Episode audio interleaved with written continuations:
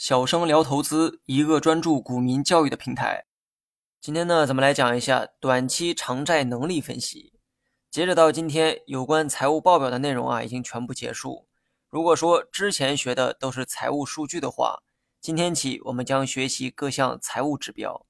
技术指标呢，大家都很熟悉哈，比如说均线、MACD、KDJ 等等，这些呢都属于技术指标。而像资产负债率、库存周转率、资产收益率等等，这些都属于财务指标的范畴。想理解财务指标，要先搞清楚各项财务数据的含义。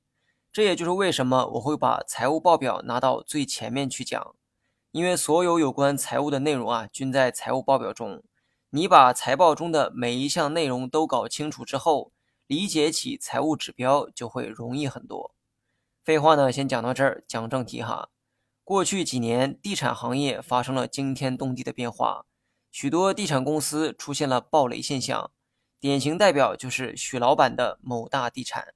这里指的暴雷呢，主要是指债务暴雷，也就是欠的钱无法如期偿还，导致公司无法正常经营。那么这种现象就叫债务暴雷。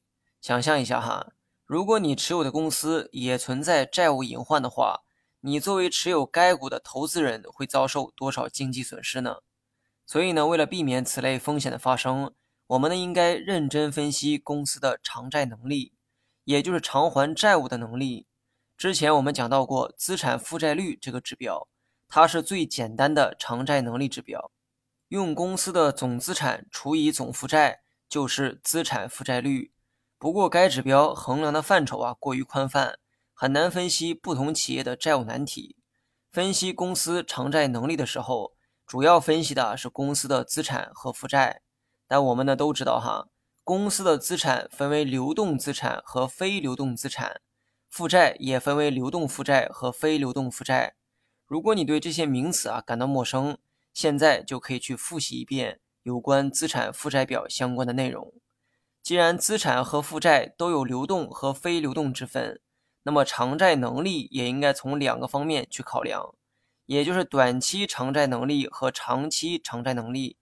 短期偿债能力考量的是企业有没有能力偿还短期内将到期的债务，那么长期偿债能力也是相同的理解方式哈，它考量的是企业有没有能力偿还长期将到期的债务。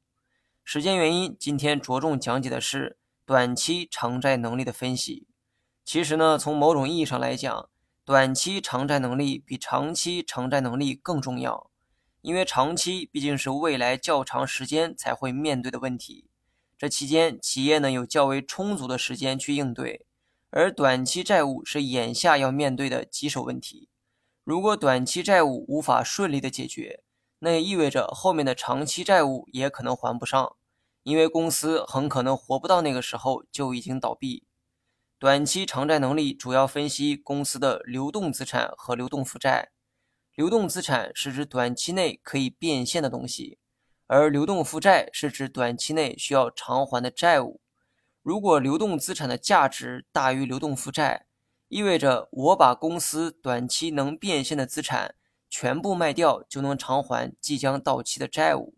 这个时候就引出一项指标哈，叫做流动比率。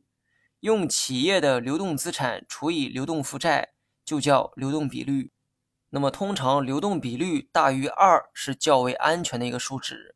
比如说某公司的流动资产是2个亿，流动负债呢是1个亿，二者的比值是2比1。你呢可以理解为公司的流动资产是流动负债的2倍。流动负债是指短期内将到期的债务。我们假设这笔1个亿的债务即将到期哈。